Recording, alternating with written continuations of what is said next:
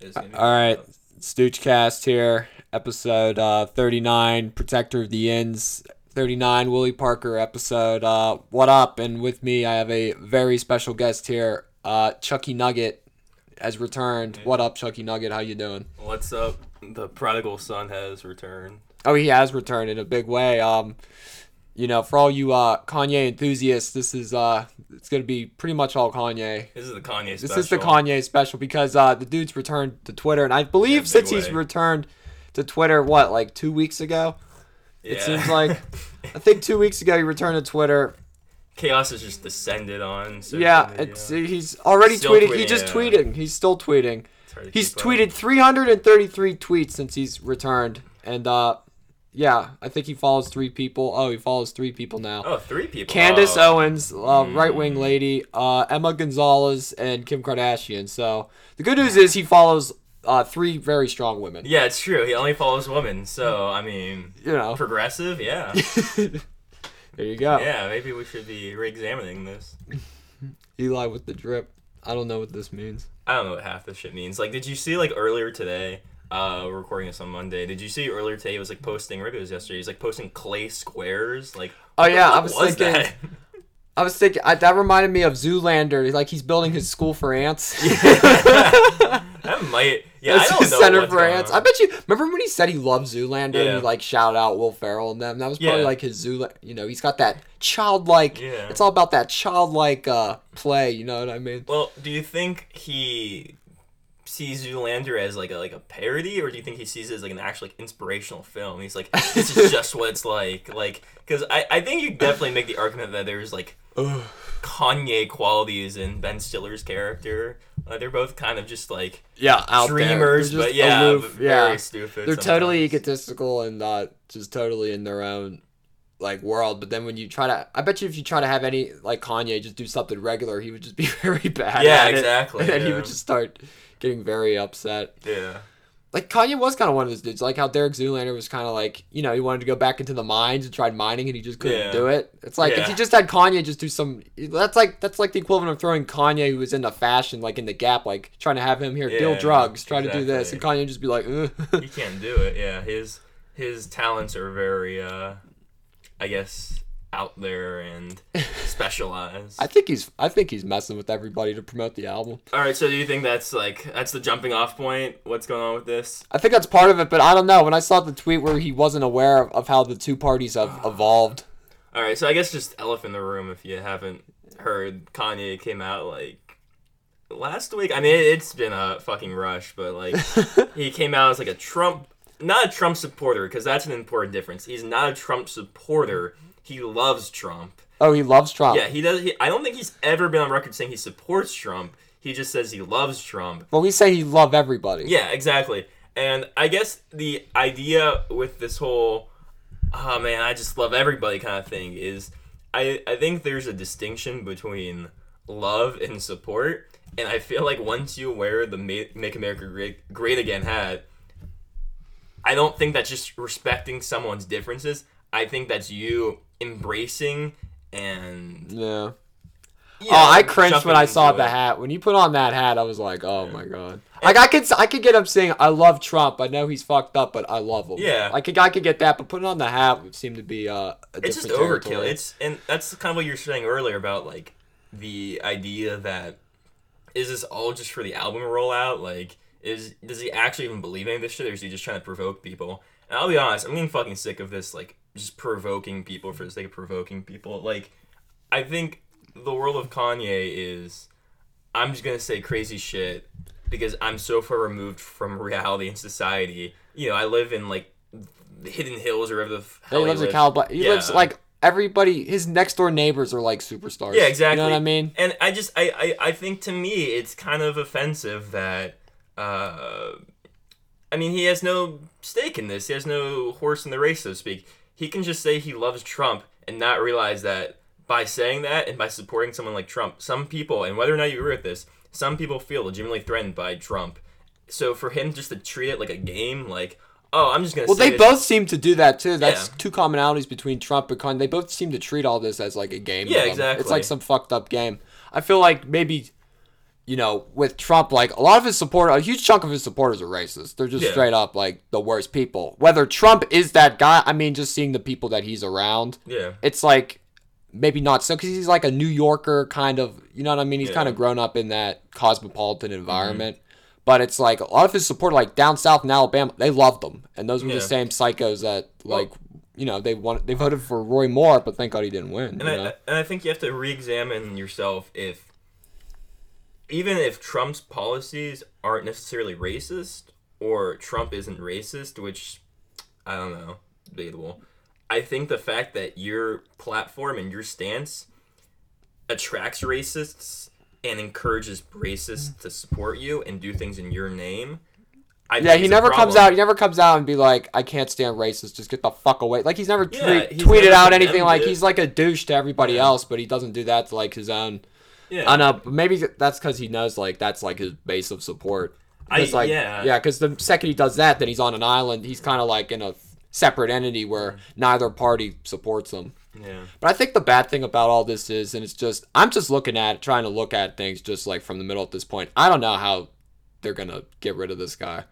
Trump? Yeah, I just don't see. I just don't see anything happening where like impeachment. I don't think will happen. I think Mueller. I think whoever the special counsel is, Mueller, whatever case he proposes, the Republicans they're not going to do that. They're not going to backtrack because they would have done it already. Yeah. And then by by the time if the Democrats win the House and the Senate in the fall, you know, I just I just don't see them doing anything. I just think they they think like, oh, if we can have Trump linger on and stay until 2020, we could win. But I think that's a bad thing because I think I don't know who do you come up to bat to beat this guy. Like, do you mm, know mm. anybody right now that can beat this guy? No, Exactly, That's, like, that's it's issue. Is terrifying. If you try to play the game by like traditional rules, you're gonna get Exactly, I'm saying- I'm saying- play by traditional Exactly. rules. I'm trying. I'm saying like they need to get somebody that's kind of like a jackass to run, but like and like for like liberal ideas, like mm-hmm. someone that isn't afraid to swear, maybe be just a bit off color, just a bit.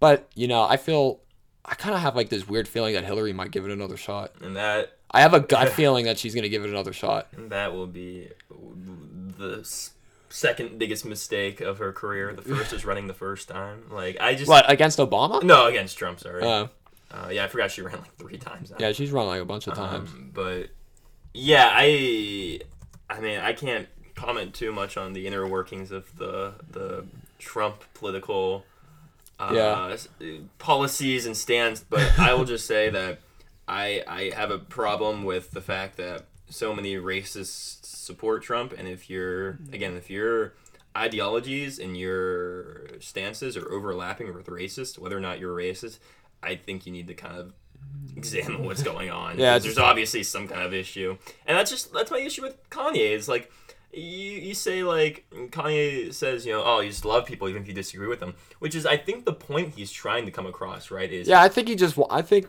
he did it because he wanted to be. Well, I think just the new album coming out and everything. Yeah. I think he wanted to just make a bold, polarizing Yeah. stance. And what's more bold and polarizing than Kanye West, the guy, you know, who's pushed all these, you know, liberal causes, Yeah. you know, in support of minorities, in support of black people, all these years, like his whole career, like you could just trace it line after line. a Black Panther. Exactly, like his just everything from his song like even all the way through like to Yeezus Yeah. and to like Life of Pablo like each mm-hmm. album has always had him like commenting on those issues Yeah, struggles, and that's why I think whether or not he realizes it, I know as a celebrity he doesn't owe anyone anything, but he should have at least some self-reflection that there are people who don't have the voice he does, who depend on him, and who need him to speak out on issues.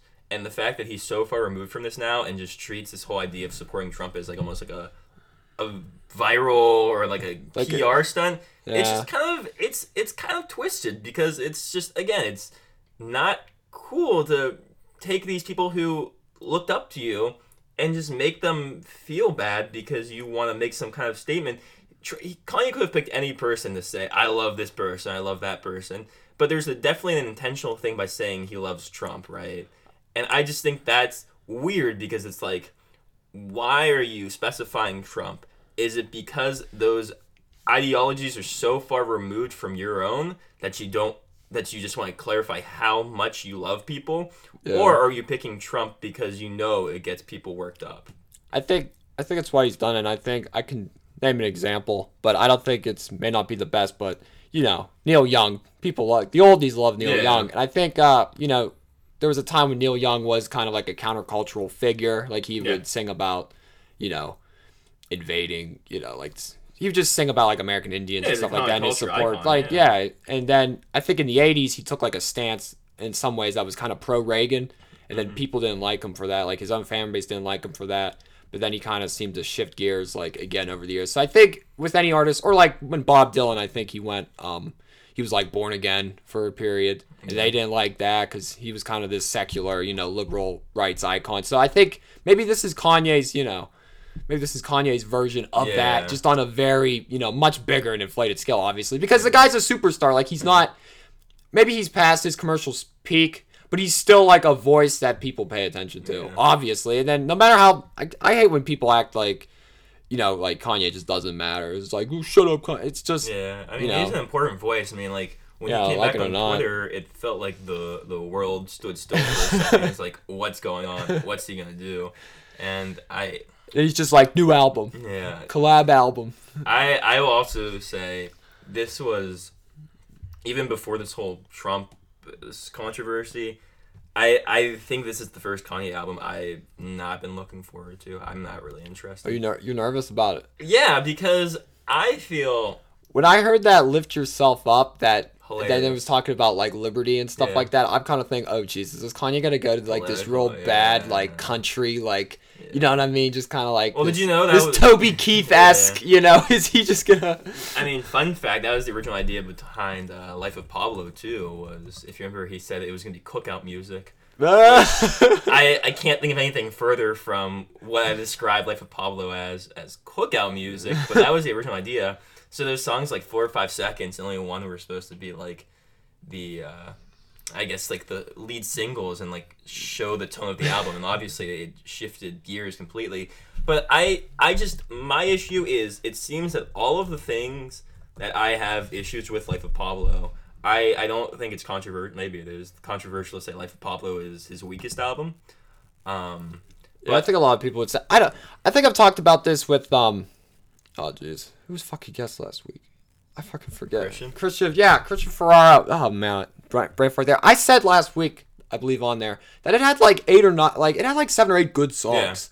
You know what I mean? But it like the sum, it didn't feel greater than like the sum Yes, of those parts that's very because there were like twenty tracks. It sh- there probably should have been just twelve. yeah. To be honest. yeah. Cause like that, but then he had like bits like Silver Surfer Yeah, which is just a waste of everyone's time and energy, and it just to have skits at this point. yeah, I just I'm I just again my issue with a lot of Life of Pablo seems to still exist in this new Kanye era, like all the stupid shit that he was doing that I didn't like in Life of Pablo, like the messiness of the rollouts, this the I honestly to the point where I don't understand this idea that like gets spread around a lot that Kanye is a perfectionist because I would disagree with that significantly if this- lift yourself is like any like indication like Maybe for maybe there was a time where he was a perfectionist, Yeah. but it just seems like at this point he's just like I'd or argue- I'm- maybe he's, I feel like he's just trolling the fans. I think he's just fucking with them. Yeah, because I'd, I'd argue since Yeezus, maybe even like hints of it in Dark Twisted Fantasy, a lot of those songs feel like demos. They feel incomplete. Like he'll just like kind of mumble lyrics or lines, and it's just kind of like you can tell because I mean there there's been examples of like his demo tracks leaking unfinished demo tracks, and what he just kind of does is just kind of mumbles the melody or the rhythm to the song, and then comes up with lyrics later. But then a lot of finalized tracks, he it's still there. Like he'll just kind of like mumble lines or things, and it's just like he didn't figure out what to put. What there. would example kinda, of like mumbled lines be? Just uh, from like the Dark Twisted Fantasy album. Would it be like Runaway yeah, I was when he did say. those? And it's, it's not like even the- it's not even towards the end. It's like during the bridge when he's like, "Run away from me, run away." Like he he mumbles these lines. Yeah, exactly. Like that? Yeah, it's Well, I think he meant to. I think he meant to say it didn't mean to get crazy. I don't know. yeah, but that's what I'm We saying. We just didn't finish it. Yeah, Yeah, it's like he forgot to finish that. Yeah, or he just didn't care, and that's not to say "Runaway" is a bad. Like "Runaway" is one of his best, or maybe his best song. Yeah. But it just feels weird that there's this like narrative that Kanye is a perfectionist when I would argue that his output recently has been sloppy and people say it's an intentional like vibe, like it's the style, like Life of Pablo is supposed to be like messy. But this the songs he's been releasing like now are the exact messier. same bullshit. Like I like the. I'm, I'm, I'm gonna break this down. Now just break down the lyrics here for me. Um, when he goes, uh, poopy dee scoop, scoop diddy whoop, whoop dee scoop dee poop, poop dee scoopity, scoopity whoop, whoopity scoop, whoop boop, poop diddy whoop scoop, poop poop, scoop diddy whoop, whoop diddy scoop, whoop diddy scoop poop. Now what does that mean? It to you? goes hard. Uh, that's what These bars, yeah. dude. I I mean, even with my issues with Kanye, I thought it was like the funniest fucking thing on the planet. I cannot believe this actually happened. So is that that was his response to Ebro? Ebro, yes, to clear up some confusion. Which, is it just him being addicted? yeah. Well, I think this is. I I read this and I think this is a really funny theory if it's true. I I, I morally am kind of like uh, about it, but there's a theory that the idea was Kanye's, you know, talking about Trump and all these Trump supporters latch onto him. You know, people who used to call him like racial slurs and call him this obnoxious asshole.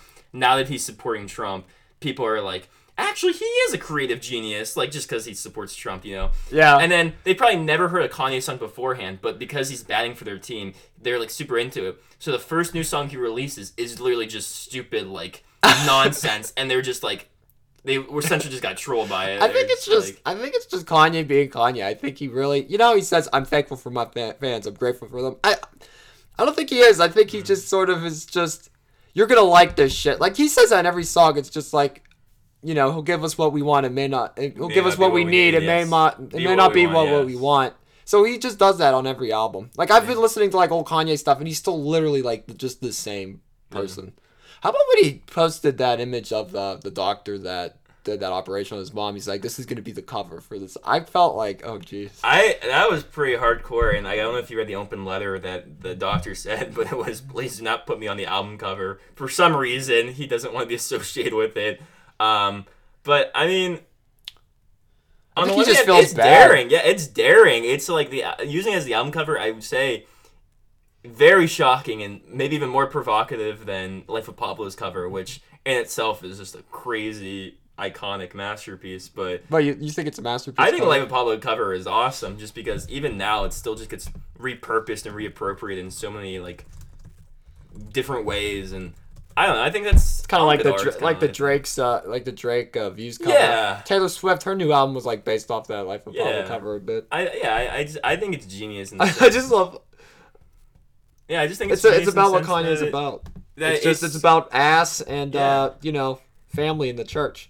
Yeah. It's weird. It's stupid, but like it's memorable. And like, what more could you really ask for an album cover? I mean, like maybe we're jumping ahead of ourselves here. Reminds me maybe of like am. in it reminds me of like in rainbows, yeah. right? The radio cover a But little see, I feel like you look at the In Rainbows cover and it's cool. Like if Pablo's cover is not cool, it's weird and like I don't know. And just that orange color, it's like yeah, you're just kinda like- I feel like it draws such a strong. I, I get what you're saying now, looking at like Yeah. the text, but like Yeah. I think orange is such like an unappealing I color. didn't like yeah. the orange there too. I mean, like in two different ways. Yeah, and I feel like the Life of Pablo. It's just the orange is so gross and gaudy, and the way it's assembled, it literally looks like it was like made on Microsoft Word. Like it was like he was in like fifth grade computer class, and he just made like word art and just put it on Yeah. an album. And it's cool. I mean, like again, like it's memorable. And I mean, maybe we're jumping ahead, or I'm jumping ahead of myself, but like uh, the Yeezus cover too. Look at Post Malone's new album. It's a fucking ripoff. Like you can't tell me that the Beer Bongs and Bentley cover did not in some way take some inspiration from the Yeezus cover, Beer bongs and Bentleys. or is it Bentley's and Beer Pong? I don't know. I'm looking it up. Yeah, it kind of is. You just see like Yeah. the CD there, and it just it's B and B, beer bongs and Bentley. Yeah, it's kind of it's similar. It's on the same wave, I think. Yeah. You listen to new Post Malone? Um, I listened to like four or five songs from it, and they all just they sound the same. I don't know. I maybe I'm just not getting it, but all his songs sound I the like same. I like a lot of his singles. I, I don't mind his get I don't mind his singles. I don't get it. I just I feel like Post Malone's kind of picked up a little bit where Eminem left off. You know, like Eminem Yeah. just totally went to just down the shitter, and like Post Malone's kind of like the new like the new like white rapper for like all of America. It seems. well, would you consider Post Malone a rapper? That's the thing. know, like- if we're not considering someone like Chris Brown as a rapper, like Post Malone, What's what is is he like singer? Or I, I guess like? R and R- B. I don't know, cause like I think hip hop. Blue Eyed Soul. Yeah, Is he like a Blue-Eyed hard? Soul. Maybe Hall if, Notes kind of Maybe guy, if yeah. maybe if Post Malone did like a cover of Hall and Oates, I think you'd like him a lot more. I probably is true. I would like to see a cover of uh, Hall and Oates by. Posty. I would probably choose. I mean, Rich Girl is a classic, but I don't know if that really fits his style. Maybe she's gone, or I can't go for that. That seems more like in his. I like. Family Man. I think he. Could Family Man, yeah, Family Man would be good, Yeah, his bark is worse than his It's bite. like, yeah, I remember seeing like um, seeing Hall and Oates in Okeechobee, man. That was legendary. that they sounds legendary. Dude, they killed it. They were so chill. Like Daryl Hall was just there, like sixty-five. We're just gonna go through a few eras here. Just like went right Well, into the hits. Did they? I say, did they play the hits and only the oh, hits? Oh, 'Cause they, that's what I they want. played. Yeah, they played like the hits, man. I'm I'm glad when She's artists all that. I'm glad when artists who are significantly past their prime. I'm sorry, I don't think there's gonna be a new Hall and Oates like hit single, but like Yeah. artists who are who are significantly past their prime. I like when they realize that kids and young adults who go to their shows aren't looking for their new material and they just kind of accept it for what it is like oh we're a legacy act they want to hear the hits we'll give them the hits like i That's what uh, that's what happened with uh, Lionel Richie at Bonnaroo. Like Lionel Richie went, he played all of his hits, and I was like, I didn't really know Lionel, but I've heard the songs before. You know what I mean? Like my mom would play them in the car or something like that. I didn't know what they were called, but it's like I've heard them before. I'm like, oh shit, he did this Yeah. song, and then you would just freak out like, what? And everyone was going nuts. Yeah, it's a good show. and I, I, I think an artist shouldn't have to. I don't think they should bend over backwards for the fans. Like, you're an artist, you should do what you want. But I feel like there is some kind of responsibility that if you're having people pay like a hundred dollars to go to your concert, you should at least a little bit kind of accommodate them. Like, who's really benefiting from you just playing like a bunch of new Yeah. shit that no one's heard of? I mean, like, I don't know. I think what I think what groups like um, you know, like U2, great example here. I think usually when they go on tour, they'll play about 20, 22 songs, and it'll be like six songs from the new album, then like sixteen hits. yeah. Yeah, it's like a good mix there, but it's like yeah. Oh, I don't think that you should just like not ever play new material. Yeah, but I I, there needs to be a compromise to some degree because people were paying for this and they they came for obvious reasons. I um, when Tears for Fears came to uh, Stage AE, I was looking up their set list just to see because I'm not like a huge as I don't think anyone is. I don't think I'm like a huge Tears for Fears fan, but like I like the hits. And then I saw they don't even play fucking Everybody Wants to Rule the World. And it's like, Oh, why oh, would you how go you to a Tears that? for Fears concert and not listen to that song? Like, not want to hear that song? Like, yeah, that's like that's like an iconic 80s that song song. rocks. Like, that's an awesome song. Um, yeah, and they just don't play it anymore, and I don't get why. That's like how Jack White's like at his shows too. He never wants to play Seven Nation Army, did you hear about that? That like at one show he did not play it. but the fans just Yeah, forced him So to. the lights came on, which is always indicative that like the show is over. There's no encore. Like the lights come back on, but the fans were so relentless that he had to come back on the stage just to play Seven Nation Army. Because they were just so hyped. They're Yeah, like, they were so- yeah. yeah. And you just have to like wonder like, is that a fulfilling life? Like, on the one hand, I can see like as an artist, like you're so grateful and thankful that like a song resonates with people so much that they like are that into it. But on the other hand, it's like you just kind of feel like like a puppet or like a prostitute. You're just like, uh, I just gotta just play this song over and over again because that's what everyone just wants to hear I'd, from there'd me. probably be times where if, if there'd probably be times where I'd feel upset about, it, but then it's like I'd realize, look, I've done what you know very few people have, and Yeah. that's just create like a timeless song that's probably gonna you know stand a test of time. Mm-hmm. Like young people love that song. You go to any sporting event, they play Seven Nation Army, and that's probably going to be played at sporting events Yeah. forever because it's just one of those songs.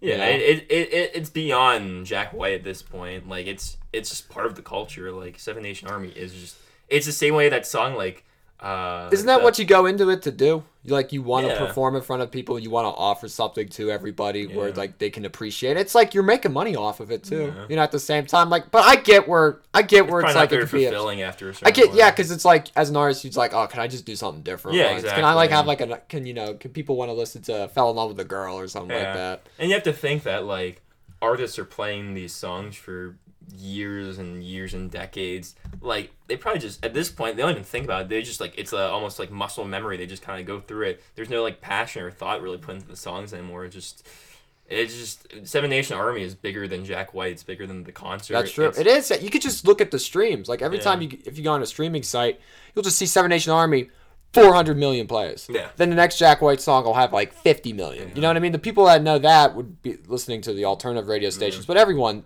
no matter who you are, knows what Seven Nation Army is. Which is why I think it's kind of weird. Not maybe not weird, but it, it- when all the festival lineups came out this year for the summer, Jack White was like a headliner. He's like top billed for a lot of uh, uh, festivals, and I had friends who were like, "Who the fuck is Jack White?" And then you're like, Seven Nation Army. And it's like, oh, duh. It's like. Yeah, and then you go see him, and then he doesn't play. Yeah, exactly. like, what the heck, imagine. man? And that's not to say Jack White's not like Jack White's awesome. He's an incredible guitarist and he's an incredible showman. But again, just man, that song just it's it's a cultural phenomenon. Yep. Speaking of which, do you speaking of like songs standing the test of time? Do you think Post Malone will stand the test of time? Because if you asked me like three years ago, I would have said absolutely not. But now I'm kind of like, hmm, he's kind of like He's catching on. he's he's caught creating his niche. He's like He had like He's- what he what he did with um you know White Iverson. It's it just it had all the signs of one hit yes, wonder. exactly. You're like, It who is this it, guy? yes. He's And then like he went yeah. away, and then he just you thought it was just like a fad, and then like he went away for like a year, and then he came out, and then he had, you know, congratulations, congratulations, and then he had, you know, Rockstar was number one for like twelve weeks, which was then- very surprising. And then uh, s- what Psycho's like a new song, and that's yeah. charting big, and he's he's been in others like Candy Paint. oh, I'm sure all those songs are gonna. Like, All those songs are huge. Yeah, if you look at um, yeah, because that's how it is now. It's like the streaming. Like right when an album comes out, right when an album comes out, all those songs they all hit Are like the top top 10. ten at once, we which is kind of like Yeah, I agree. I think, takes the prestige away. I agree. I think they need to reevaluate how they're charting top ten singles or just charting the singles because. If an album's big, then every song's gonna chart on it, not because the individual songs are strong, but just because the overall like album is popular. Yeah, That I'm sure- Seems not. There's a reason why there's two separate charts, one for albums and one for songs. If the Yeah. song is just a reflection of the top albums, it just kind of seems like missing the point of separating the two categories. Yeah, it's like how you know I'm sure back when the Beatles were releasing albums, every Beatles song would have been in the top 100 for that week. You know what I mean? And it would have been reported more. But now it's it just seems Drake comes out. It's like it just seems to be kind of ridiculous. Like 20 songs in the top 100. You know what I mean? The bottom half of like the bottom, you know, 20. You know, from like 80 to like 100, there's like 15 Drake Yeah. songs. It blows my mind. Like again, I guess we're uh, The streaming this is culture. the this is the uh, callback episode the one we talked last time about Drake and how like he was big, but it didn't feel like he was like over encompassing. But like now, like Drake runs music. He doesn't just run hip hop. He doesn't just run pop. He runs music now. Like a Drake song.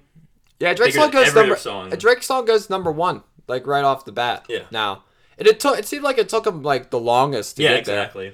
before he had that first number one. Like he had all these top ten hits, top five hits, number one hits. But now all, it seems. I know. I guess um, it took. uh What was that song? One dance. Dance. One dance kind of just like kicked the door. Yeah, now he can literally release anything and it goes number one. Like remember when uh, Hotline Bling came out and it did not. Yeah, no, it was no, no, not that number one. That should have been number one. I know, and I think that's the last. And I'm not gonna lie, Hotline Bling to me, it just seems like that's like the last like. that's the peak Drake. That's like one of the last great Drake songs. I like One Dance too. Um, I don't mind One Dance. I kind of I like it, but Hotline Bling that's just a classic. The that's video and all that is classic. If- that's classic. That's like what Drake's gonna be known for. Hotline yeah, Bling. I would say if Drake's legacy is Hotline Bling, then I am okay with that. That that is a good legacy to have.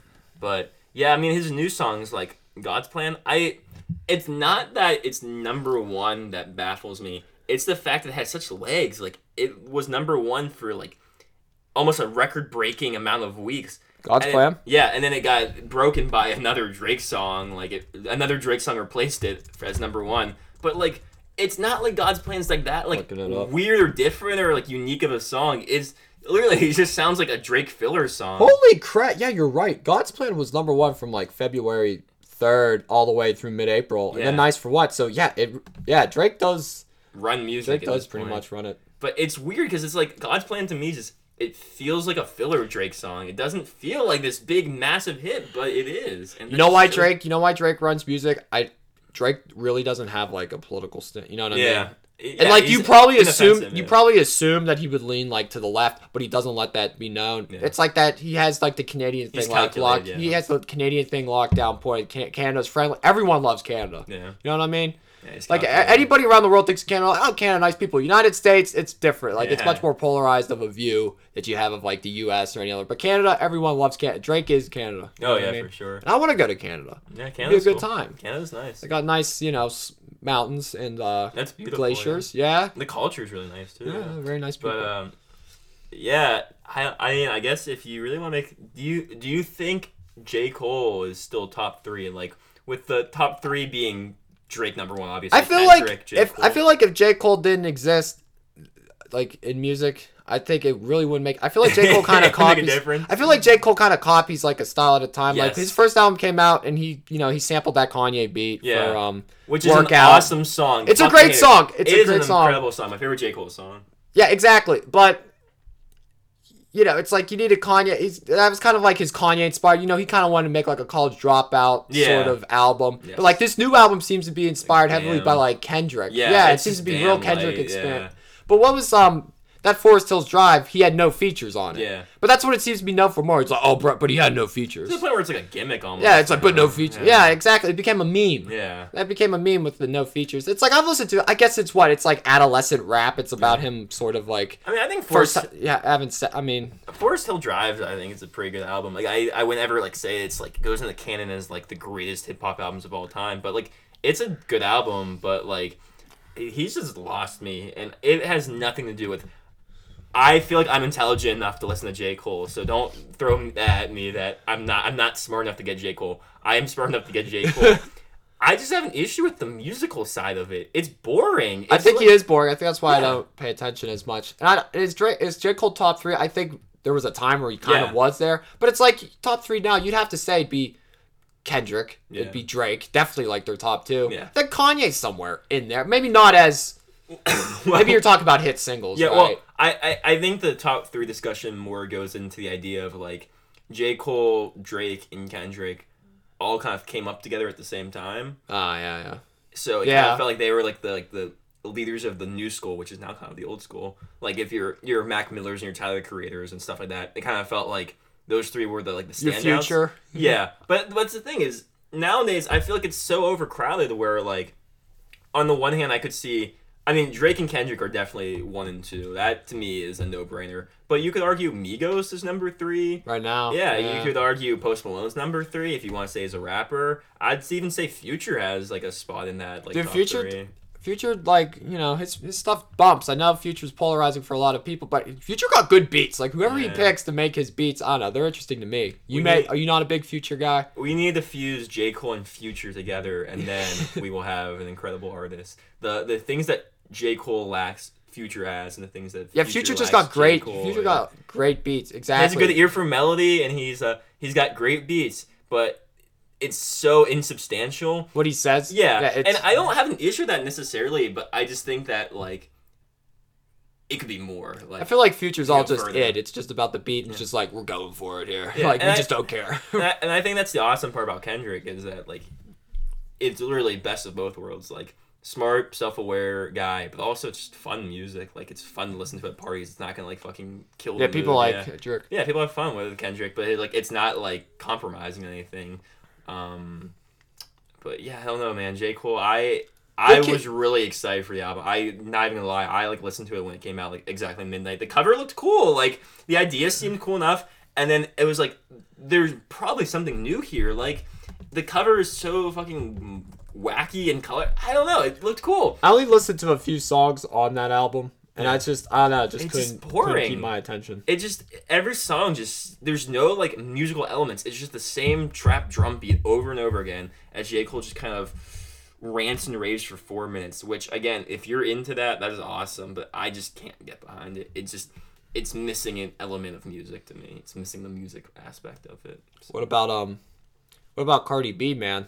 I Cardi B taking over. I don't get the hype. You don't get Cardi don't B get hype. hype. You don't get the. Mm, I I, just- I can't even do it. I- Ow. I don't. You see the one clip of Jimmy Fallon trying to relate to Cardi B, and he just didn't even know. No. Like, I, I, I, you have to be careful when you're talking about Cardi B, and I'm just gonna say, I feel like there's a lot of things about Cardi B that are more about her as a woman in hip hop than they are about her actual musical talents. I, I, I think that's the truth. Like, I feel like a lot of people like to get behind Cardi B because she represents a minority in hip hop that's been overlooked for a long time, women rappers. But I don't think anything about her is especially special. Like it kind of just sounds like Nicki Minaj, like throwaway songs. Because I mean, I think Nicki Minaj is a great artist. Sometimes uh, she kind of jumps around a little bit, but like. I just don't see what makes Cardi B so distinctive as an artist besides the fact that she's a woman. That she's Cardi B. And she's funny, but it has nothing to do with her music. That's like her as like a personality. So I just have to kind of question like these review sites who are giving her like these high accolades if there's not some kind of political agenda to it. I, I feel you on that. I think like with some of these review sites, there's like a bit of a agenda now. Like with Rotten Tomatoes, like you can't even tr- trust like the sites you get to. Like Rotten Tomatoes, whenever Marvel reaches a movie, it's always gonna get like Yeah. 80, 90 score. Which And like every time Adam Sandler, like even comedy movies, I feel like I've mentioned this before on here. Comedy movies, like Adam Sandler, he's gonna get between yeah. zero to like thirty percent. Will Ferrell gets something like in the 50, fifties, yeah. sixties, but then Seth Rogen, it's like this is smart comedy. Seth Rogen, it's like they're all pretty much similar, just different styles. yeah, I agree. They're all a bunch of village idiots. Like Speaking of Marvel, I was actually this is like kind of off topic, but I was just thinking about this yesterday. Is there an example of like a bigger just franchise. disaster? Well, is there an example of like a bigger disaster and flop than like the DC universe? Like how you know how DC's trying to make their own like Marvel equivalent with like Yeah. Batman super movies. On paper, that should be so much bigger than the Marvel movies. Like, who the fuck is Ant Man? Who the fuck is the Guardians of the Galaxy? But those movies are huge. Everyone loves them. Meanwhile, there's a fucking movie where Batman fights Superman. And it didn't even break like a billion dollars. Isn't that nuts? Like, how bad are these movies that like you have Batman, you have Superman, you have Wonder Woman, you have some of the most the Joker, you have some of the most famous characters in all of pop culture Yeah, that that could even make and like a billion. even make a billion dollars. Meanwhile, like the fucking Captain America movie makes more than that. Like it's ridiculous. Like how bad are these movies? Like on I know. paper, it makes no sense because on paper, they got yeah. those movies should be like doing so well. Like it's not an oversaturation of the market because those Marvel movies make billions of dollars every time. They get high reviews. Yeah, they kill it. And I would argue that like characters like Batman and Superman are so much more famous than the Marvel Yeah. cast are, but they can't do it. What is going on? Well, they How- did the dark. Well, they. Well, there was already like they've done Batman multiple Yeah. times. They did Batman in the '80s through the '90s, bunch of different Batmans, and they had Christian Bale as Batman for Yeah. like the Nolan trilogy. People love that. Those are awesome. Yeah, those are great. but I think trying to do it again, I think with Bat, I think people are Batmaned out, and I think Yeah. people just compare. They compare it to when um, Michael Keaton was Batman. They compare it to what Christian Bale was Batman. I think that people like you know, there's only so many times Batman could go against Joker. You know what I mean? I guess, but then you think about like Spider Man too, right? There's been tons of Spider Man remakes, and like Yeah. the Marvel one did pretty all right, and like I. exactly. Yeah. Tobey Maguire will always be Spider Man. Oh, he is That's Spider-Man. fact. Anyone, dude, anyone that says that he isn't, Yeah, and you're get- arguing with you're, facts. You're, You're, you're, arguing You were facts. born in like '98. Like that doesn't. You Yeah, know. you're arguing with that. Who Tobey was even the guy? Who was um? Who was even the guy that was Spider-Man? Andrew Garfield. Andrew Garfield, And now yeah, it's Tom Holland, who who gets like acclaim, and like people say he does a really good He job. isn't bad. I believe it. Tobey I- Maguire could do it to this Yeah, day. He I could get in there and kill it. I agree, and I understand those movies may have not aged as well as I'm giving them credit for. Oh yeah, but no. but They're you way can- nerdier now. Yeah, you cannot ask for a better cast of characters than they had for the first, like, or cast of actors than you had for the first like trilogy. Like, J- or James Franco is Harry Osborn. Like, he nails it there. Kirsten Yeah. Dunst is Mary Jane. Like, it Casting there is pretty. the casting it saves those movies. I'd argue, like, even to this day. Doc Ock, dude. Yeah, Doc exactly. Ock. Doc Ock. What- Spider-Man Two was the shit. I Yeah. love Spider-Man Two. Spider-Man 2 is Doc Ock was the best, like best villain. I Just would- how he died with just all of his, you know, Yeah. tentacles out, robot tentacles out, and he just sunk in there like after Spider-Man whooped his ass. Casting. And then William Dafoe as Green Goblin. Oh yeah, that's great. So many great yeah, the choices. cast, the yeah. casting there is good. Yeah, I, mean, I like th- three's like just hilarious. Three's funny. Three is just yeah, Venom. Like they like he's against three villains, right? He's against Harry Osborn, Venom, Yeah. and then Sandman appears. Yeah. Sandman's played by the guy. I don't know if you've seen this movie, but it's called um, it's on HBO all the time. It's called Sideways. You ever see that? Yeah, Paul Giamatti yeah, and yeah. Thomas. It's like one of the. It's like just a funny like Yeah. you know guys' night out. We're just gonna be go out and be dicks in California, and that's what they did. But like the guy Thomas Haden Church who played like the douchebag from Sideways, he was in that movie I think as Sandman. That's But it's like he didn't he didn't really do anything. well. you know what I mean? uh, Topher Grace, who plays Venom, is uh, the uh, from that '70s show, and he kind of plays just like a. I don't know if it's like I haven't watched tons of that '70s show. I've seen a couple episodes, but like I I think a lot of people are not big fans of the casting of that character, and they're apparently uh, who are they remaking it with? They're making a Venom standalone movie this year, Yeah. which looks like a train wreck, but uh, yeah, man, Yeah, I saw his thing. Oh my god. it looks bad. They're, Oh, they got Tom Hardy for that. That's impressive because Tom Hardy is a great actor. So we'll see how that turns out, but I don't have high hopes. Michelle Williams in it. But uh, So is this for um? Yeah, Venom, and Yeah. that'll be part of the uh Marvel. Marvel. It's gonna be adjunct. yeah, Sony's Marvel universe adjunct to the Marvel Cinematic Universe. well, what what's interesting, and I don't know the exact details about it, but basically, the way the Marvel Cinematic Universe worked was I was reading on like reading Wikipedia all day yesterday about this. I don't know why, but so somehow like a fucking like Have you seen a lot of these movies? Not really, actually. I just like the idea. I think it's really impressive that they're Like the idea how they've been able to make literally like twenty movies in like the past six years, and they all like do guys. well. Yeah, yeah. I saw Black it. Panther. That was awesome. But uh, well, the first Black Panther was, was the shit. Black Panther. It has the same issues I have with every Marvel movie, which is the first half is really good because they introduce the characters and they build these like great worlds, right? It's like the jokes are funny, the the dialogue's clever, the plot is interesting, and then the second half of the movie just Slows becomes like down. video game. It just becomes like video game shit. Like it's like mm. shooting laser beams at everybody and like it's just Yeah. mindless action. It's like a movie like Black Panther. Killmonger should, have won. You know, Yeah. he, he came in there to take that shit, but you knew Black Panther Yeah. was gonna. Yeah, it's just like I, I like the characters more than I like the action. Like a movie like Black Panther, I know it needs to have it, like the action sequences, but like I would have been okay if the movie like there was no like fucking laser beam battles at the end. I just thought that was like, oh come on. And that was like that was like Doctor Strange too, which I saw, which like the first half is really interesting and kind of like explores this world of like magic, and then the second half is just like Yeah. laser beams, like like shooting Dragon Ball Z like energy like blasts and stuff, and it's just kind of like all right. That's like with any movie. Like Yeah. with any movie,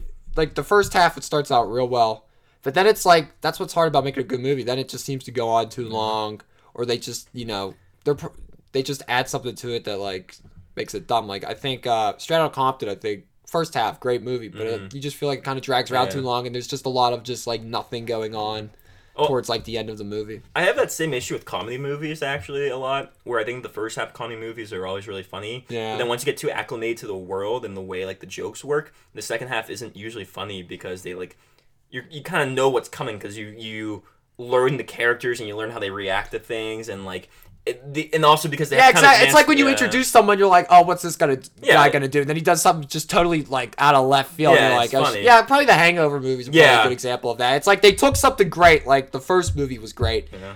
and then of course you know you got to make three, right? Because Yeah. the first one, the budget was only thirty million, made five hundred. Yeah. You know, you got gotta make full three. not to make another. Yeah. yeah, you got to make you know two. You got to make another one. You make another one, makes a ton of money. Budget's bit. We'll do a third. We make a third. But by like, yeah, the second one, first one people say is a classic, and the second one it's like no one liked it. Third one, no one really liked it, but you still saw it because those because you wanted to see Zach Galifianakis. And Bradley Cooper. You want to see Bradley Cooper, good-looking Bradley Cooper, act like a fucking idiot, and you just want to see uh, Zach Galifianakis, you know, just be a goofball. Got a little baby on his chest. Yeah, have a baby on his chest with sunglasses. Yeah, yeah, and I, I saw the first one, and that was about it. Um, but yeah, those comedy movies, and I also think the other part too is you have to kind of like after a certain point you have to advance the plot along, right? So like, you can't, you have to kind of stop telling jokes and like, okay, these characters actually need to do something, and then just kind of was like, well, this movie isn't like, I I think about the other guys with Will Ferrell and Mark Wahlberg, right? That's who Yeah, I think that's who Yeah. was in there. the first half is really funny, but then once it's like, all right, these characters need to actually do something, then it becomes kind of like a serious like action film, and it's like the plot Yeah, line it's is like not those- strong yeah, enough to like, like- engage you that way. So it's just kind of like a mediocre movie. Michael Keaton was in that. Yeah, man. Shit, I That haven't was when seen- no one was teaming was on Michael Keaton's team. That Yeah, that's was, when Michael Keaton was kind of like in the out of work, abyss. He was in the abyss for a while. Yeah, I'm glad he's had his resurgence. It's kind of. I was, I was watching a Marvel movie last night. I think it was Thor Ragnarok hmm or whatever, and uh, oh, what's it? Jeff Goldblum was in it. Yeah, he was kind of like the head of Jeff Goldblum, man. All time, he's like a legend. Like Oh, he's yeah. he's one of those too. Like he's he's been in huge big blockbuster movies. He was in like Annie Hall. That was like one of his first Jurassic movies. Park. Yeah, Jurassic Park. I um, pretty much made the movie, honestly. Like, Yeah. but he's just so weird. Yeah. Like he's just like, and he knows what he's doing. It's just Jeff Goldblum's just in there just to be. He goes. I think this is how he introduced himself to uh, Thor. He just goes, "Oh, what up, cuz? Real, real Pittsburgh." Yeah. But Um, um, Jeff Goldblum. I'd also put uh, Christopher Walken in that category, right? they're both in that same just yeah. oddball. Nicholas yeah. Cage is also Yeah, they're, that. yeah, like they're all a bunch of oddball. yeah. Would you put Jack Nicholson in that too? Just kind of like a weirdo. I think Jack I think Nicholson's more of like his own category. I think Jack Nicholson's good at playing the weirdo, but I don't know if I'd ever describe him as the weirdo. You know what I mean? Like yeah, when you like watch Nicholas Cage in a movie, it's like, just oh, there's something off about this guy in real life. But Jack Nicholson, he's just Or like Mel Gibson. Like Mel Yeah. Gibson's in the movie, just act like a fucking weirdo. Yeah, and you're like, how much was this in the script, and how much is this kind of like Mel Gibson being Mel Gibson? Know? but like, I feel like Jack Nicholson's just good at playing like crazy characters. He's not been like, has he been in anything recently? No, he's He too old. retired, He's like yeah. eight. Yeah, I think the last movie he was really in was uh, The Departed. That was like twelve years ago. Damn. It's like you look at him now, he's just like an old like. Oh yeah. Same with Bill Murray. That guy Yeah. does not look so hot. the legend Bill Murray. But um, yeah, we didn't talk about it. We were talking about Eminem a lot last time. Now Eminem is just Throwback episode. Yeah, the throwback episode. Like now uh, we were saying how Eminem doesn't really perform that much. Now he's doing all these Yeah, festivals now. the fucking irony that we Yeah. are like he performed maybe one show, and now you can't go to a single festival this summer without Eminem just headlining the entire. Maybe he knows this is it. Yeah. Maybe he's trying to get that festival money. He's gonna get paid. I bet he gets paid a couple million, oh, right? there's no way he's not. Like, But what do you think? Like three million a festival? at least, Yeah, and he's gonna do like what, like ten of these? Like he's gonna, you know, I'm sure he's just secure. he's gotta take care. Gotta take care of Hailie, you know. Yeah, exactly. But I just wonder if. uh Well, did you ever hear about Hailie? I forget. I think it's Machine Gun Kelly. One time, like, because Hailie Jade, uh, Scott, or whatever her name is, is like, she's like our age, right? Yeah, she's like in college. Yeah. Yeah, and she's a she's a cutie. Yeah. Uh, and Is she uh, with like Machine Gun Kelly? Well, no, they, she posted like a picture on Instagram of, of her or something, and Machine Gun Kelly like was like flirting with her, or, like hit on Yeah. her like on Instagram. And apparently, like Eminem just like blackballed him from all like musical like outlets, like shows and stuff. Like Eminem's not playing around. Like you don't fuck with his daughter. You, you- his daughter is like off limits to That's all true. rappers. You haven't heard. You haven't heard of uh, Machine Gun Kelly? Yeah, I don't know how long ago that was, but it was like it was. This album Bloom came out by Yeah. Machine Gun Kelly. It was uh I didn't even really heard Yeah. heard about it. But uh, yeah, no, the Eminem, the other Eminem thing we are talking about that again, I think we were wrong on was that no matter what happens, like Eminem's a legend. Like his albums Mm. will, even if his albums suck from now on, he will always be remembered as a legend. I don't know. Something's happening with this because that last album wasn't just bad; I couldn't even listen to the it thing. was really bad. To the point There where was just no like focus on Yeah. anything. I feel like he's it there's I, he's definitely run out of things to rap about and then like trying to cling for like that spotlight again. He goes and he's dissing Trump. Just you know, like everyone's everyone's dissing Trump. You know what I mean? It's like what do you, what more do you have to add to that conversation? Yeah, exactly. It's not like he's adding anything interesting or like uh, I don't know. He's not adding anything of value to the the fuck Trump movement. He's just kind of like saying like, I hate Trump too. He's literally a Nazi, and it's like, all right, that's not constructive, and that doesn't really like address the real issue. And I just, I, I, there's an interview with him that he that he had recently where the reporter, the interviewer, who is actually kind of like acting antagonistic towards Eminem, uh. asks him like, "Do you not see that you at one point were like essentially the Donald Trump of like America, like back in the early 2000s?" Yeah, yeah. I remember you were telling me yeah. this in the car. Yeah, because you get like, you Eminem said all this awful shit Yeah, and all exactly. these horrible stories in his raps and everything. Yeah, and- it was all this- misogynistic. yeah, and it wasn't racist, but it was misogynistic and homophobic, and it, it kind of tapped into the same like I think demographic that Trump ta- taps into now. Yeah, I think it's just like the rural. He has Yeah. like a like Eminem back then definitely had like big rural support. I think it's like even suburban support. You know what I mean? Those are the Yeah. people that fuck with Eminem. Yeah, and and then Eminem's like, "Nah, I'm not the same because my fans know I'm joking." And it's like, do they? Like, you are, I think, mm, pulling your fans maybe to a higher Well. I think we enjoyed Eminem, and I don't think we, you know, we've enjoyed Eminem's music, and I I don't, don't- think we've ever, you know, really felt like just, you know what I Uh, mean, like no, I being mean- horrible. Like I listened to Chronic by Dr. Dre in the car. I don't it's because it's just good. I just like hearing that Well- shit. It puts you in a. I don't think I'll just speak for myself. I don't think I was ever like intentionally like misogynistic or like homophobic. but I think there's definitely things that I have said that I probably would choose not to say now, and I think a lot of it has to do with the fact that like I think in Eminem songs, in a lot of songs, Yeah, it's just like- people bitches and fags. But just how casual like he was with that. Yeah, I think definitely when you're in high school, yeah, you don't. that's like an impact on you. And you don't realize how stupid think- you don't realize how stupid you're being until you've like grown up. You're like, oh wait, Yeah, like, that's and- dumb. Yeah, exactly. There's, there's, uh, when he was performing at Coachella, someone uh, taped the concert, and I think it really shows the shift of like the culture of like young people from back when Eminem was like popular to now, where he performs a criminal from the Marshall Mathers LP, and then at one point in the song, in the original song, he goes like. Uh, you can't stop me from dropping a CD every March for these fucking retards. And like he performs it at uh, Coachella with that line still. In They were booing him. They weren't booing, but you could tell that the room just got dead silent. Oh, I would have I would have Yeah, been yeah. laughing if I heard Yeah, that. it, I would've I- it was funny like to be like, honest, oh like, god, yeah, it's like oh god, but yeah, you can tell that like, and it's weird too because again, you watch this Coachella for, performance, and I think we as a generation are so much more PC and I don't want to say progressive because I it opens the can of worms, but I think we are left leaning more so now than we were in 2000. So yeah, it's definitely yeah, yeah, yeah. so when you see Eminem come up on stage and perform for like 300,000 people, and he's just saying like, "I'm gonna rape this bitch" and like whatever, it's just kind of like it's like off. I th- yeah, I think it's definitely off-putting to like the crowd that like heard it, and I think that just shows like the.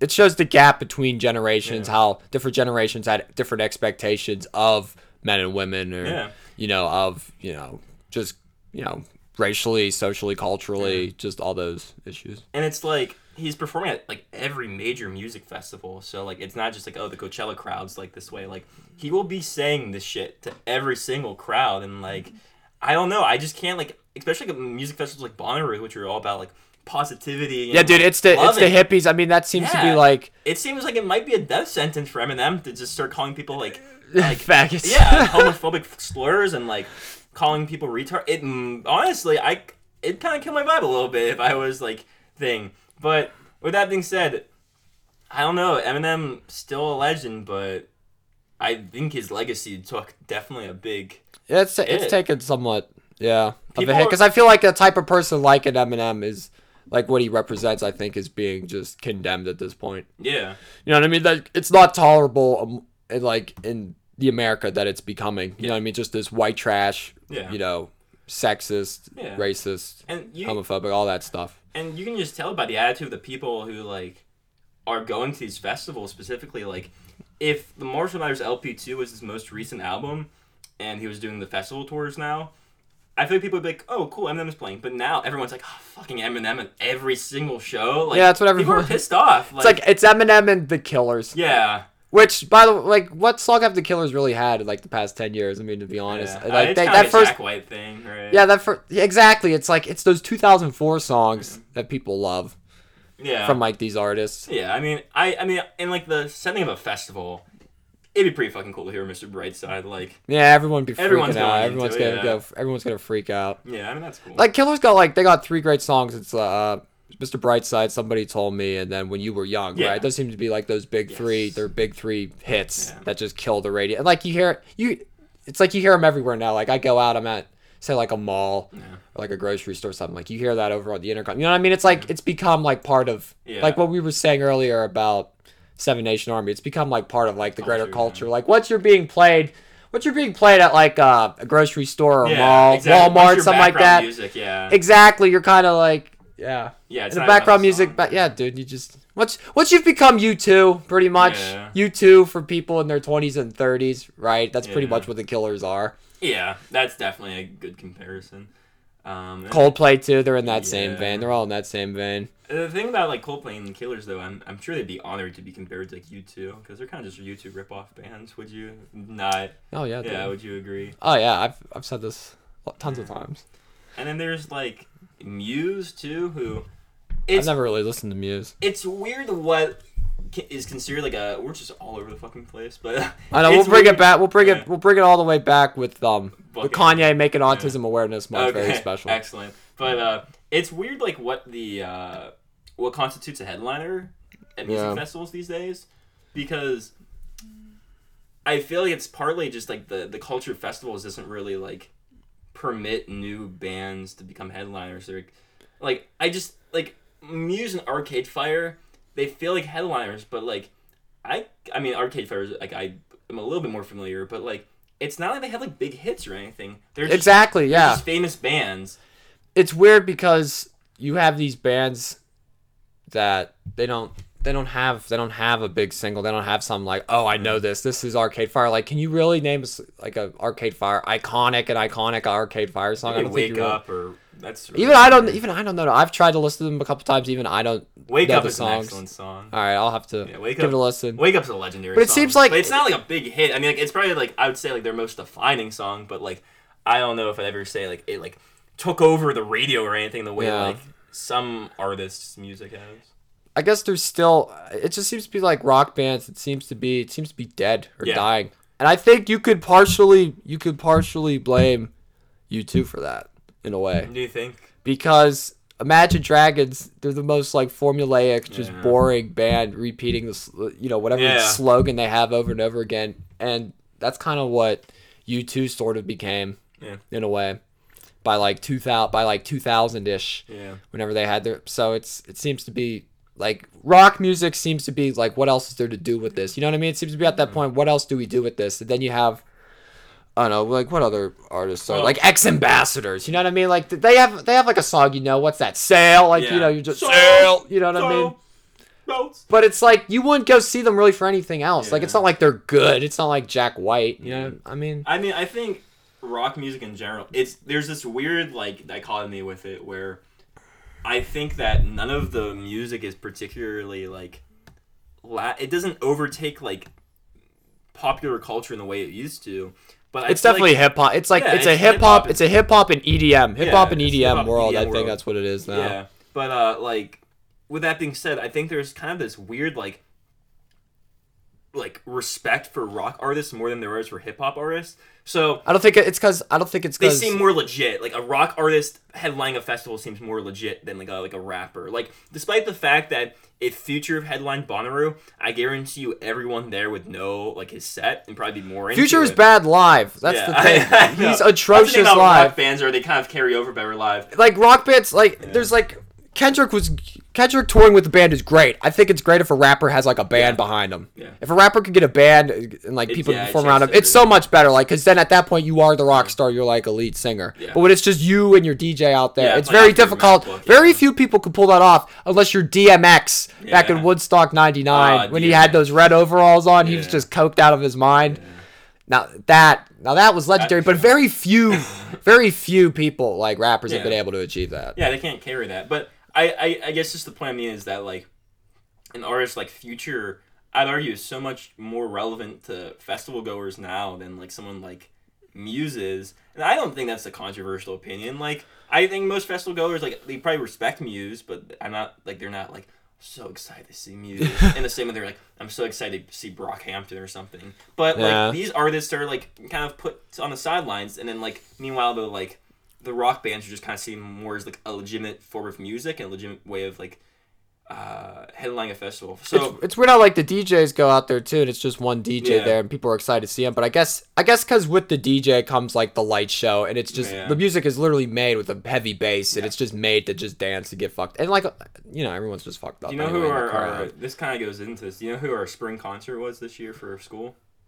It was Young the Giant. Do you remember Young the Giant? I do not. Young the Giant, if you guys don't know, was a band that was popular in 2010 for like a couple months because uh, the the government executives or the music executives were afraid that rock music wasn't cool anymore. So they they made up a band that was like all the rage, like the kids love it. Like they had them perform at the Grammys, but no one actually really gave a fuck about them. So they just kind of disappeared. But Yeah, and like their their, their reviews weren't yeah, good either. yeah, exactly. It was like it was like in the late two thousands. They were like, "Rock's still cool. It needs to be still be cool. We can't let the rappers win." So they were like, "Young the Giant," "Passion Pit," like all these like random like bands. Passion Pit. I remember who Passion tried to be Pit. like who were like big for like a year or two because they got this push behind like music executives like rock's not dead and it's dead baby but uh so young the giant dead. young the giant was our headliner and then amine was our like supporting artist, and it's like it was more so lit. bigger, It was yeah. it was lit for Amine. Amine is so much bigger. I mean, not that like he's like a big act either, but like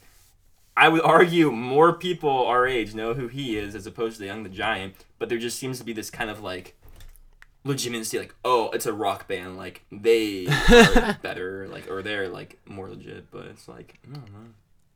Who, like, which rock stars out there do you think have just been pushed? Like, rock, like legendary artists that we know have just gotten like that industry push. Like, oh, here are these guys. You know what I mean? But it's I feel like that's hard to you know predict because like once you're kind of like, what's what's like a flame kind of starts with like a band. Anyone wants to push that and try to have that grow. No, that's the thing. Is like, what do you define like a like, like Maybe like a fad. Maybe a group that was just kind of like a fad. Like Well- they tried to force it on you and like, like industry try to like force it on you. And Like band- like artists like from, a like- band, like a band. It could be any like. well, that's what I mean. Like, era. artists currently or like back in the day because maybe back in the day. I think I think there's like a distinct uh, uh, difference because when you say push, you're kind of like all record labels are obviously going to try to obviously going to try to push their artists. Yeah, they yeah. want to succeed. Exactly. So- yeah. But you're saying like similar to Young the Giant, like a band that just totally sucks. Um, That they were like, oh, this is good. This is cool. let me think. I mean, I Maybe the Green Heinz ketchup. Yeah know. yeah the Green Heinz ketchup's kind of like the Young the Giant of condiments. No one's really fucking with it, but we we ate it up because we didn't know what else to do. I Maybe Sanjaya from like American Idol. Yeah, Sanjay. that, that's a good example. Well, it's hard to say because we're not like we're so far removed from like the 80s or 90s. Yeah, like we, remember you, yeah, you don't remember, you don't remember like the fads back. I'm trying to think like who was big when- back in like 2006. Uh, It was like oh, you know who? Do you remember Energizer? No, I don't. Yeah, you do. The one that goes, "I wanna make you move," something like fi- I forget who they're by. Look it up. You you read the lyrics and you'll remember Alright, the uh, you'll remember Energizer from like 2006. It was everywhere, and uh, Is it a song? yeah, yes. This guy. Yeah. Uh, who are, who's it by? I don't know. There doesn't seem to be much here. Energizer lyrics. Power Search for America's Most Advanced Is it Rock. is it Band. not called Energizer? I don't know. I thought it was What was the lyrics to it? Just I'll type in like. Energizer lyrics. Like I want to make you move. You definitely remember this song because it was fucking everywhere. Move with confidence or move because you're standing still. Finger 11? Yes. Paralyzer. Paralyzer. That's it. Yeah, Paralyzer. Everyone remembers that song. It was everywhere. Oh, dude, I can't even. If you I'll let- play this. Yeah, I'll play it. yeah. Cop. I'll copyright. I'll see if. We'll, we'll cut this out. Nah, we're not cutting it. out.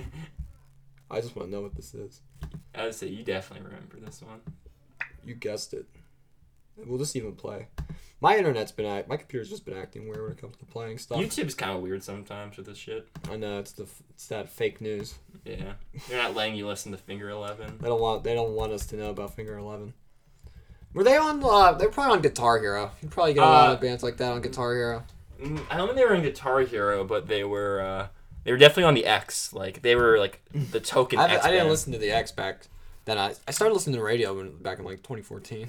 I, When I start when I got a car when I got my own car and started playing whatever. I still feel like you'd hear this song. Like you you've heard this song, but if it I'll try Spotify. yeah Finger Eleven. Finger Eleven. Just the name of that. Paralyzer, yeah. Off. Like that's just an awful name for I- a band. Finger Eleven. I'm surprised. Like I mean, obviously I didn't remember the the title, but I'm surprised I even remember that song. That was that's weird. That's trippy.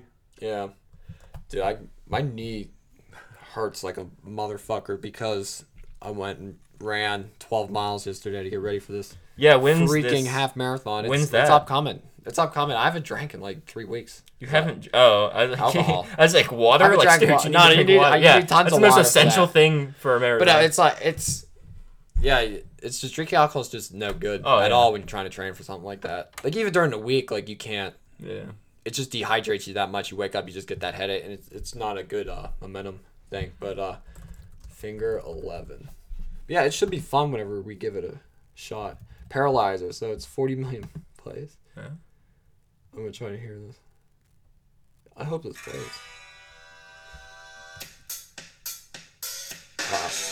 Ah, okay, I know this. I know this. Yeah, I know that riff. Yeah, yeah. Oh, this is definitely on like Madden or something. Yeah. Yeah, yeah, yeah. Like no one remembers that. Yeah, Yeah, but it was pushed as all get out. Yeah, because Um, no one knows any of their other songs. Yeah. Um, what other bands? I I mean, I don't know if they're push necessarily, but they're just kind of like one hit wonders. Uh, yeah, it's more like one in one. yeah. Um, Franz Ferdinand too. Uh, Take Me Out. Oh, I know. Yeah. Awesome song, but like, I would be surprised if you knew any other Franz Ferdinand songs. Um, what else is there?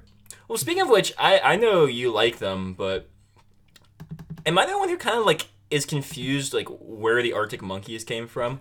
And I mean this in the sense that when they like when they went on their hiatus like five years ago, four years ago, They there was they were big, but they weren't huge. But now, like, they're back, and it feels like the world's like stopping for the Arctic Monkeys. Like, it just feels like they I think got really I think big it- over I that. think it's been like a slow build, yeah. build because they were huge in England. Yeah, when yeah. they first came out, they were huge, but it just never translated into the U.S. And I think just I think the last album, I don't know what it was it about the last album. Maybe it's just their marketing was better, and they did a bunch of, you know, they did a bunch of smaller venues like a Stage AE. But I think, um, do I want to know that was a huge Yeah. hit, like around you know on alternative radio everywhere, and I think that's kind of made that's kind of pulled them. And I guess you know the lead singer's a bit older, you know what I mean, and Yeah. I think with that you get. I think that it's like the girl, younger girls are in them now because it's like he's thirty. You know what I mean? You get that age difference. Yeah, like Drake Bell. you get that creepy, yeah. You get that creepy Drake Bell, you know, Yeah. vibe.